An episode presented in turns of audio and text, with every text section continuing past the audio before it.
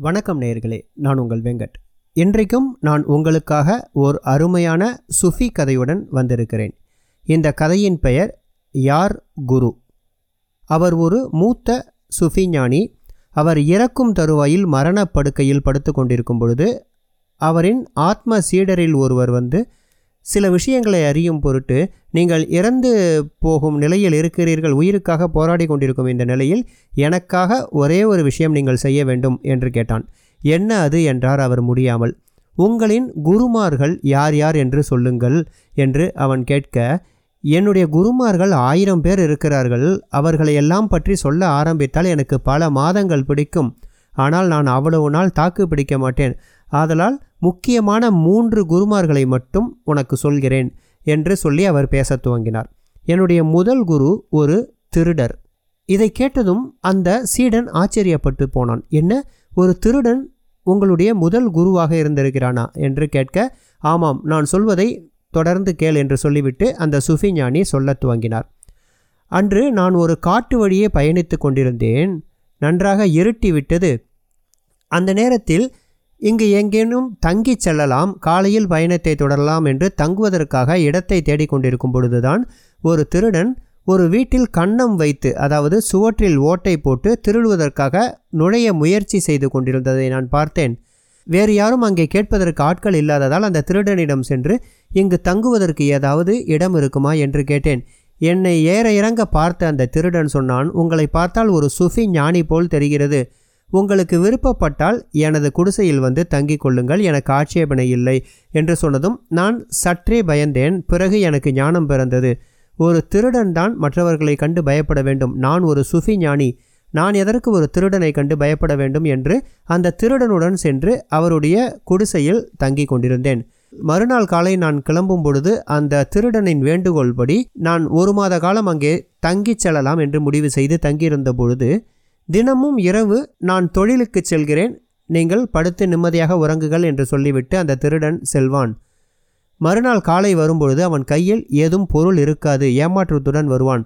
நான் கேட்பேன் ஏன் எதுவும் கிடைக்கவில்லையா? என்று கேட்டதற்கு நான் செல்லும் இடமெல்லாம் வறுமையில் வாடும் மக்களாகவே இருக்கிறார்கள். என்னால் எதுவும் எடுக்க முடியவில்லை. ஆனால் நிச்சயமாக கடவுள் என்றாவது ஒரு நாள் எனக்கு ஒரு மிக பணக்கார இல்லத்தின் வழியை காட்டுவார். அங்கு நான் திருடி வருகிறேன். இப்படியே அவன் சொல்லி கொண்டிருந்தான். நாட்கள் செல்ல செல்ல அவன் எதுவுமே எடுத்து வராமல் இருப்பதும் ஆனால் அவன் நம்பிக்கை சற்றும் குறையாமல் இருப்பதையும் பார்த்து நான் ஒரு விஷயத்தை கற்றுக்கொண்டேன். என்னவென்றால் நான் பல காலங்கள் தவம் இருந்து அந்த உன்னத நிலையை அடைவதற்காக முயற்சி செய்து தோற்று போன போதெல்லாம் நான் கடவுளை வெறுத்தேன். நமக்கெல்லாம் அது கைவராது கடவுள் என்றெல்லாம் ஒன்றும் இல்லை. ஞானம் என்று கூட எதுவும் கிடையாது. நாம் ஏன் வீணாக நமது வாழ்நாளை செலவழித்து இதை முயற்சி செய்து கொண்டிருக்கிறோம் என்றெல்லாம் நினைத்திருந்தேன். ஆனால் அந்த திருடனின் விடாமுயற்சியை பார்க்கும் பொழுது மற்றவர்கள் வீட்டில் இருக்கும் பொருளை திருடி பிழைக்கும் எண்ணம் கொண்ட ஒரு திருடனுக்கே அந்த அளவு விடாமுயற்சியும் இறை நம்பிக்கையும் இறக்கும் என்றால் ஒரு சுஃபி ஞானி எனக்கு ஏன் அந்த இறை நம்பிக்கையும் விடாமுயற்சியும் இல்லாமல் போனது என்று என்னை பற்றி நானே வெட்கப்பட்டேன். அன்றிலிருந்து நான் முயற்சி தளராமல் தொடர்ந்து தியானம் செய்து அந்த உன்னத நிலையடைந்தேன். ஆகவே அந்த திருடன் தான் எனது முதல் குரு என்று சொல்லி முடித்தார். எனது இரண்டாவது குரு ஒரு நாய். அந்த நாய் தண்ணீர் தேடி அலைந்து கொண்டிருந்தது. அந்த நேரத்தில் நானும் தாகத்தால் தண்ணீர் தேடி அலைந்து கொண்டிருந்தேன். இருவரும் ஒரு ஓடையை கண்டுபிடித்தோம். நான் தண்ணீர் குடிக்கச் செல்லும் முன் அந்த நாய் வேகமாக பாய்ந்து அந்த ஓடைக்கு சென்றது. அது தண்ணீர் குடிப்பதற்காக அந்த ஓடையின் தண்ணீர் நோக்கி தனது முகத்தை குவித்தபோது பயந்து பின்வாங்கியது. காரணம் தெளிந்த அந்த ஓடையில் அந்த நாயின் உருவமே தெரிந்ததால் அந்த ஓடையில் வேறொரு நாய் இருப்பதாக நினைத்து பயந்து பின்வாங்கியது. இருப்பினும் தாகத்தின் தாக்கத்தால் மீண்டும் குனிந்து மீண்டும் அந்த நாயை பார்த்ததும் குலைக்கத் துவங்கியது. நிழல் நாயும் குலைத்ததால் வேறு ஏதோ ஒரு நாய் தன்னை தாக்க வருகிறது என்று நினைத்து மிகவும் பின்வாங்கி சென்றது. சிறிது நேரம் யோசித்துவிட்டு வேகமாக பாய்ந்து அந்த தண்ணீருக்குள் குதித்து விட்டது அந்த நாய். தண்ணீருக்குள் குதித்ததும் அந்த நாயின் பிம்பம் காணாமல் போனது. இப்பொழுது அந்த நாய் மட்டும் அங்கே ஆனந்தமாய் குளித்து வேண்டிய மட்டும் தண்ணீர் குடித்து விளையாடி கொண்டிருந்தது. இதை கண்டதும் கடவுள் எனக்கு ஒரு செய்தி அனுப்பியதாகப்பட்டது. அது என்னவென்றால் பல நாட்கள் நான் எனக்கு தெரியாத விஷயங்களை கற்றுக்கொள்ள முயலும் பொழுது சிறிது சென்று தோல்வியடைந்ததும் திரும்பி வந்து விடுவேன். என்னுடைய இயலாமையை கண்டு நானே அஞ்சி அதற்குள் இறங்க பயந்து கொண்டிருந்த பொழுது இந்த நாயின் செயலை கண்டதும் நான் எனது இயலாமை விஷயங்களுக்குள் குதித்து விட்டேன். எப்பொழுது நான் எனது இயலாமை விஷயங்களுக்குள் துணிந்து குதித்தேனோ அங்கு எனது இயலாமை காணாமல் போய் நான் மட்டுமே இருந்தேன்.